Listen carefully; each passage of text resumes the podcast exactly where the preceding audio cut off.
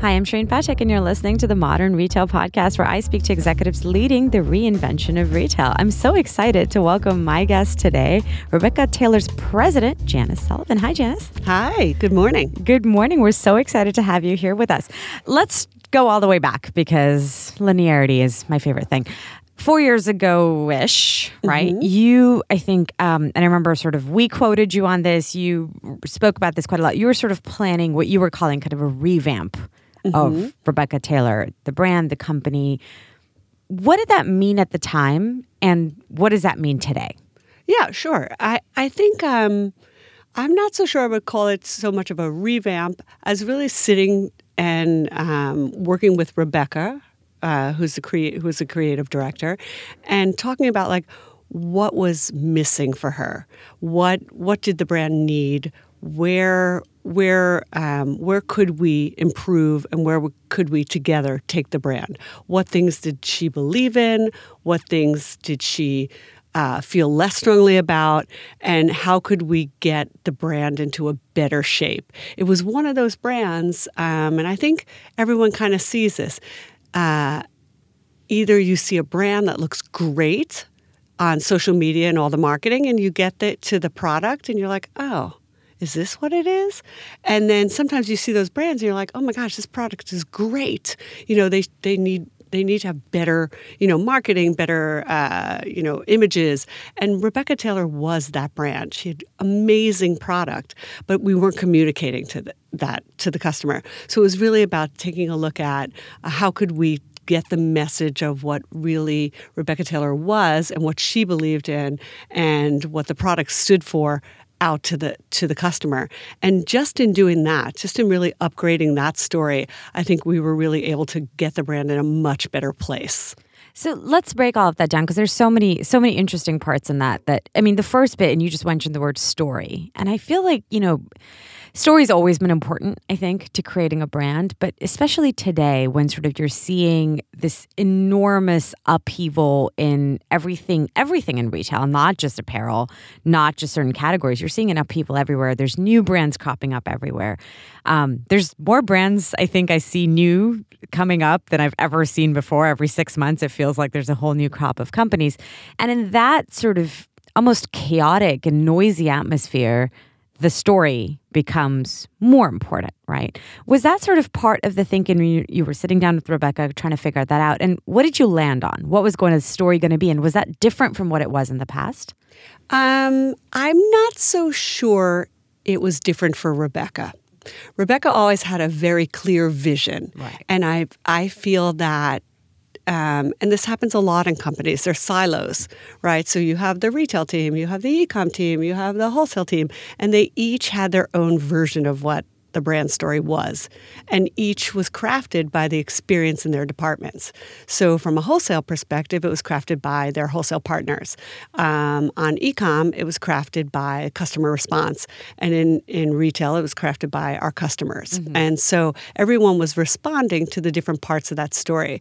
So, really, as a brand, you have to say to yourself, okay, you've you really have to stick with the brand vision. You really have to be true to that point of difference, that story that makes you and sets you apart from different brands. Right. And if you can't articulate that as a brand, if you can't tell that clear story, then you're in trouble, I believe. So it was really about one, getting from Rebecca her getting her to articulate what made her different and then it was really then getting all the teams together making sure they understood the message and we're all on the same page and it sounds very easy, but it is very hard. And of course, every person you bring into this company, you have to start over with that person and make sure that they really get the DNA of the brand. So for me, it's not so much the brand story, it's the DNA.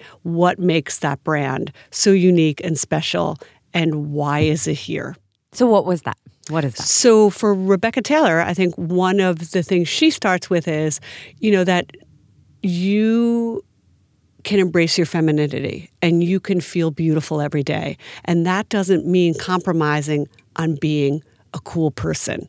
So, you know, I think uh, maybe back in the day there was like cool people and then there were feminine people, but they they didn't really cross over. But I think in you know in Rebecca Taylor, it's where that meets, where cool meets femininity, and it's you know it's kind of like um, you know even the whole feminine perspective, right? The feminist perspective. It's okay now to be a feminine feminist. Mm-hmm. It wasn't oh, maybe yeah. years ago. Absolutely. So it's that concept of getting that whole. It's okay to embrace ruffles and prints and femininity but still be that cool downtown girl. Right. You know, you didn't have to compromise. And so getting that story out there and making femininity cool.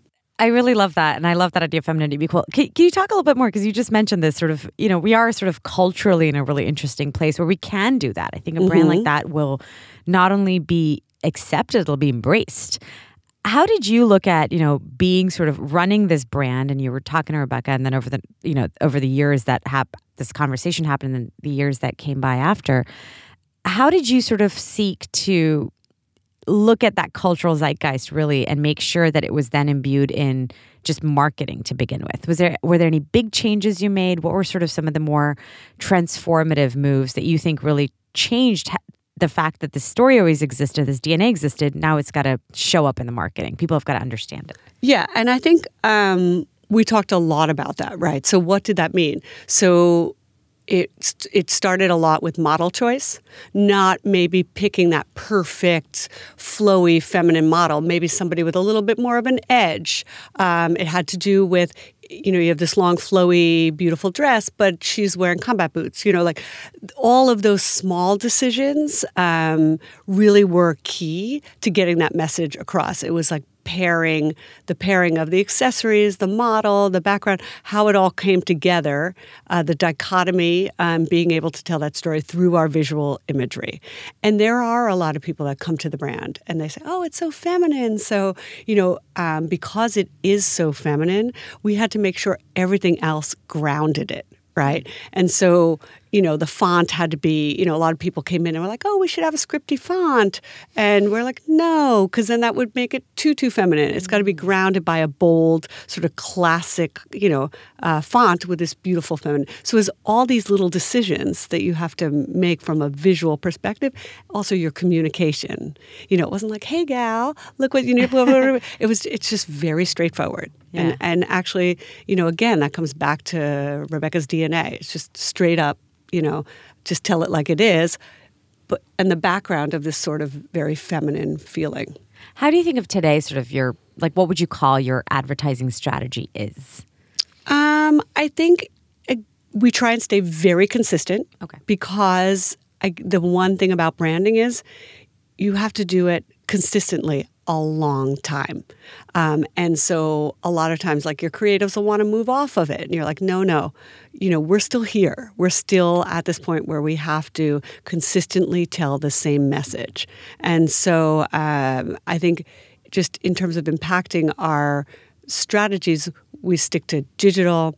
Uh, we don't have huge advertising budgets. Uh, we try and stretch everything we can with the budgets we do have and really um, go after those channels that make sense for us, social and you know and uh, you know email marketing. Do you feel like that? And that's really interesting because I did want to sort of go back. So we sort of covered kind of the DNA and story that you started kind of retelling um, about four-ish years ago and continues on to today. Let's go back and now talk about the business model.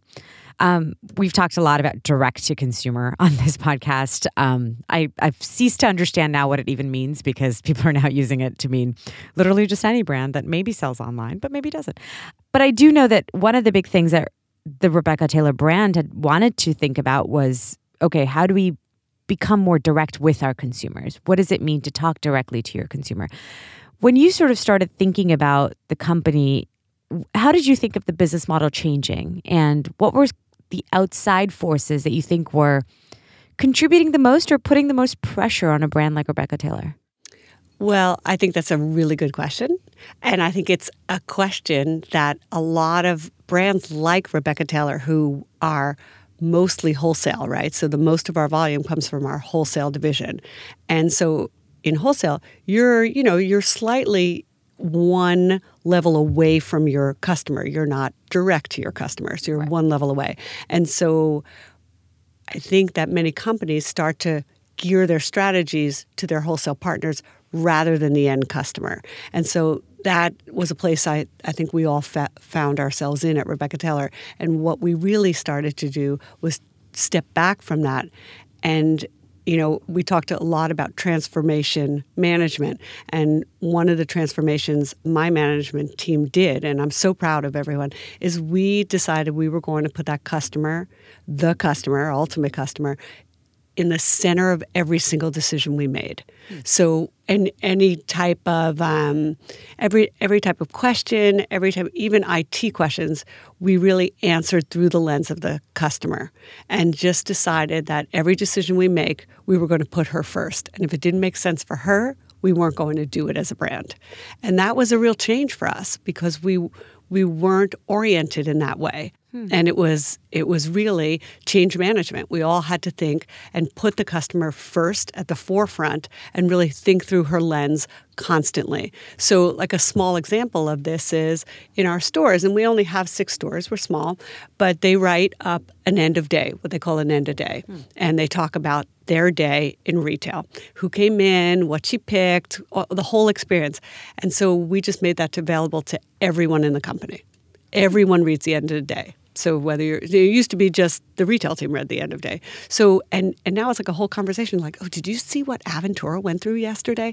Can you believe who walked in? You know, like we and everyone talks about it. And now she is truly at the center of everything we do. That, that's really interesting. And I I want to actually go back before we come back here because you said something earlier that said, you know, there was a time at which, and not just you, but almost every retail brand out there was thinking of almost not orienting to the customer. And again, it sounds simple but hard. It's one of those mm-hmm. things that, oh, we'll do it, but doing it, I assume, was very, very difficult. What historically sort of was the impetus for that? Because I, I have heard so many, you know, execs from retail, retail brands come on the show and say, you know, we've really decided and we had to put the customer first. And it was such, it was almost like pulling teeth. People were so inclined to talk about the wholesale relationship. They were talking about everything but the person we were selling to. Was this because of, you know, these direct to consumer brands cropping up in the marketplace? Or what were sort of the forces around it that forced this change to happen but also why did we get there in the first place? Shouldn't the customer always have been first? Yeah i think it's i think it's a couple of things. I think there's a couple of influences. I think first was the proliferation of a lot of these online dtc brands and what were they winning at right? So we looked at that and we said gosh they're they're solving consumer problems. They're looking at consumer issues and they're they're going after that and really solving for that for the consumer. And um, so you had that whole piece happening. You also had the wholesale piece weakening, right? People are, weren't going to malls; they're not going to department stores. So you you have that devolving while you have the rise of this. So you're taking a look at these two phenomena as you say, okay, well, I want to be on the winning side of this. I really I need to be in the box that's solving for the customer. So that really started the conversation of like, let's focus on her. And so for us, it's her, but uh, mm. for other people, it's him or they. Um, and so the other thing is is you have a lot of people married to their own narrative in your company right? It is just looking at from an it perspective. You know they don't interact with her every day. Um, and so getting your it team to think about this getting your you know your accounting team to really think about solving for the customer and getting everyone on board of really understanding what it means to put her in the center of everything we do and reminding ourselves constantly that opening those conversations of, okay, how are we coming in today and making her life easier? Was the goal to become less dependent on wholesale? Was the goal as a business to say, you know what, it's better for us if we own the relationship, not just from the beginning of making the beautiful products to also selling them to then marketing to everything? What was the end point of this as a business that you saw? I think it wasn't, um, I want to say it's not better for us. Because you know i think one of the things that we also need to realize is we we meet our customer and particularly at rebecca taylor about 65% of our volume comes from wholesale. Right. so we also had to recognize that that's our meeting point for her too. We can't ignore uh, we have to speak directly to her through product and through um, through the efforts we make in our marketing and um, the beauty of our products. So whether it's wholesale or whether it's our own retail, I don't think one is better than the other. I think we all just learned whatever channel we're talking to her, we have to put her in the middle, it. um, be it wholesale, e-com, or retail. It all has to be one thing, and we have to get our message across. We're going to talk a little bit more about that, but we're going to take a quick break for a message from our sponsor. Okay, so we've been talking a little bit about how it's not about being better. It's just kind of figuring out what that consumer wants and meeting them And how to speak to her. and how to speak to her. That's a great that's a great point because you know I think that and I'd love for you to almost like take off your Rebecca Taylor hat for a minute, your figurative hat. She's not actually wearing a hat. Um, because we've had so many again e-commerce or digitally native brands were born online pretty recently, last, you know, 2 years, 3 years, who are now realizing almost the opposite. I think a lot of them came into the business and said whether it was in beauty or apparel or, fo- or footwear or medicines, whatever it was, a lot of them came came into their industries and said, "We think we can build a hundred million plus dollar business by just being e-commerce only. Maybe we'll open one store, but we will never do wholesale." Or some of them even said, "We'll never even open stores. We'll just do online only."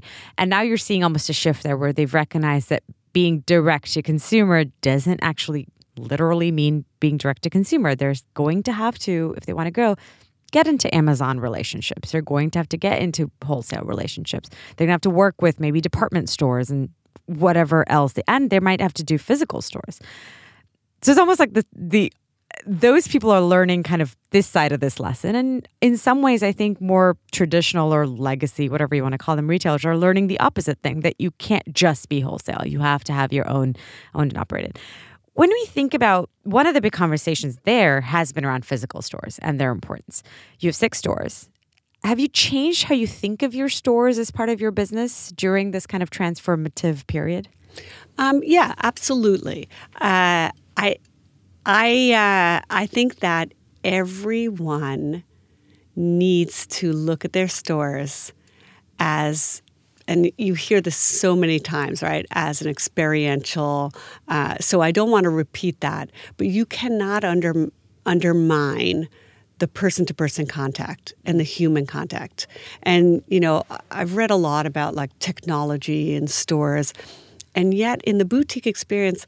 I don't think she's coming in for a technology experience. I think she just she wants to be talked to. She wants to she wants a warm environment. In, in our case, right? Um, She doesn't want some flashing lights and some she wants AR hologram. expertise. No, no, she doesn't need to call another size from the dressing room. I mean, the, you know, it's a boutique experience. So she's coming in for human interaction. Shopping is still very much a social. Um, a, a, a social construct, right? It's about people. It's about uh, coming to market. It's about an exchange of ideas. Um, so I think that remains at the heart of what we do at Rebecca Taylor, and we make sure that their experience, our customers' experience, is transformative as well. You know, we talk about the transformational um, trans- transformational aspect of Rebecca Taylor clothes. They're quite feminine, quite beautiful. So a lot of times, our customer will walk in. Maybe she's coming in from the gym, or she's out walking her dog, and she comes in looking for maybe an event or a date night bless, and you know, we can transform her. You know, she'll look in that mirror and she'll put on this item, and we know we have her because she looks beautiful. Um, so that whole, uh, I want to say, atmosphere of experience and transformation is something that we really push in our our retail stores and Yeah. making sure that our associates are really understanding everything about the product and being able to communicate the important points to our customer. What I'm hearing is sort of like we've made it too complicated in a way, or, or the, the narrative became too complicated. Because Yeah. there was, you're right. I mean, I think it has sort of largely fallen out of favor, but there was all this conversation maybe five years ago about the store of the future. It would have robots, and then it would have, I don't know if you remember those body metric scanning devices maybe Totally. eight or 10 years ago in Bloomingdale's that were frightening, by the way, really scary. Um, but maybe it's not that hard. It's No. again simple but hard. I think it goes back to the human piece there, and really, um, you know, making sure that you have amazing associates, which which we do. You know, I think also getting the right. You know, it's always goes down to people, and making sure you have the right people and the people that really, again, telling the story that can go back to telling that story and making sure that they are uh, an extension of your brand. I want to talk about now sort of two kind of other things you've done that I have found fascinating because they're also sort of part of what I think is making kind of we you know we named this podcast and our publication modern retail because I think it's not just retail also it's also a lot of other things that are happening and you're almost embodying it with I think sort of what you're doing with resale and with rental and with recollect. So, can you? I think a lot of people might not know sort of what you've been doing, especially when it starts with sort of circular fashion. Can you talk a little bit about sort of that and why it's been so important to the brand? Yeah, sure. Um, again, putting that customer right in the center of what we do. We know that she loves to rent Rebecca Taylor. We've had a great relationship with Rent the Runway. We knew this was a big opportunity. And so when the model, CaaStle, was introduced, and Christine Hunsicker is the uh, founder of CaaStle. I heard her speak at Shoptalk. And as she was talking, I was moving my seat over across the auditorium to where she would step down as a speaker because they always get crowded. classic move. Yeah, kind of like, and I really wanted to go in and approach her. And I introduced myself and I said I was from Rebecca Taylor. And um, we talked about, so we were, I think we were the second um, contemporary brand. It was like a couple of weeks uh, right after Vince um, that signed on. And for me, uh, this was like a no-brainer. It was. It's definitely the future. Uh, the rental makes so much sense to me, especially for our customer. Um, and so that was kind of the first piece we looked at, and it's been a great relationship, and uh, it'll continue to grow. It's small because you know, as a brand, we're small, but we do expect it to grow, and we're committed to growing it. Can, Um, can I stop because I am curious because again you did have amazing success with Rent the Runway and you can there's still loads of Rebecca Taylor on Rent the Runway. Um, why did you want to also do it on your own? Because I think part of it's kind of like why do you want your own little boutique store when you're in a Nordstrom, right? So you're, you're part of a multi-brand brand platform. So to have our own little rental to be able to create that Rebecca Taylor experience through rental was important to us. So we could really preserve the whole brand experience. And again, going back to tell the brand story through rental. So that was, you know, we knew that there was room for both. We're still highly successful on Rent the Runway. They're still amazing partners with us, um, and yet we still have our own uh, world of Rebecca Taylor rental. Got it. Okay, so then let's talk about sort of recollect and how that's worked. Yeah. So then that was the other thing, you know. Um, you know, again, when you talk about like why now, why do these things now? Why are they current? Is it the environment? Is it internally? And again, I, I would say both, right? Just listening to what was going on out there in the world. And, you know, again, myself being a participant in the RealReal, right? Um, I always had luxury handbags. I had shoes. I could never do clothes, but, um, you know, so I had experiences there. Uh, I saw also what Eileen Fisher was doing in the space. And I thought, you know, there is really an opportunity to do branded resale in a in a luxury way or in a in a elevated way, and I felt that doing um, resale through Rebecca Taylor would be a great experience and another opportunity for our customer to stay involved with the brand and to get in, and for some new customers to get involved with the brand. So When you say stay involved, sort of, you know, I'm hearing kind of retention. I mean, this is a way you're creating almost like a subscription program, essentially. Yeah, not really, but we have so we have a lot of diehard Rebecca Taylor fans. They have you know they have items in their closet, and maybe they they haven't worn them in a while. So why not bring them in, um, get a credit, um, and be able to get something new, and then we'll take their item. We'll expose it online, we'll sell it, and then 50% of the proceeds go to um, carbon offsets, and 50% go back into expanding the program because it, you know, obviously costs money to grow. Um, so just, you know, when I look at our customer and her demographic, and I, I, feel like all of the women in my office are that demographic.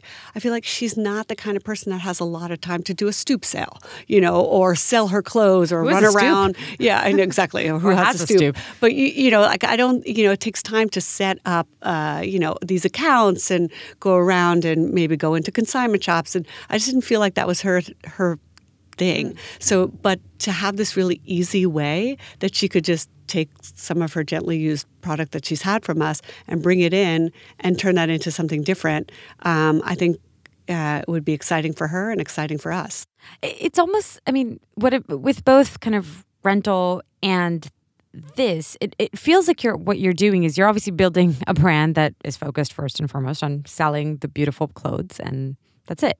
Um, and then meeting the customer where they are, and then bringing them into stores and helping them do that.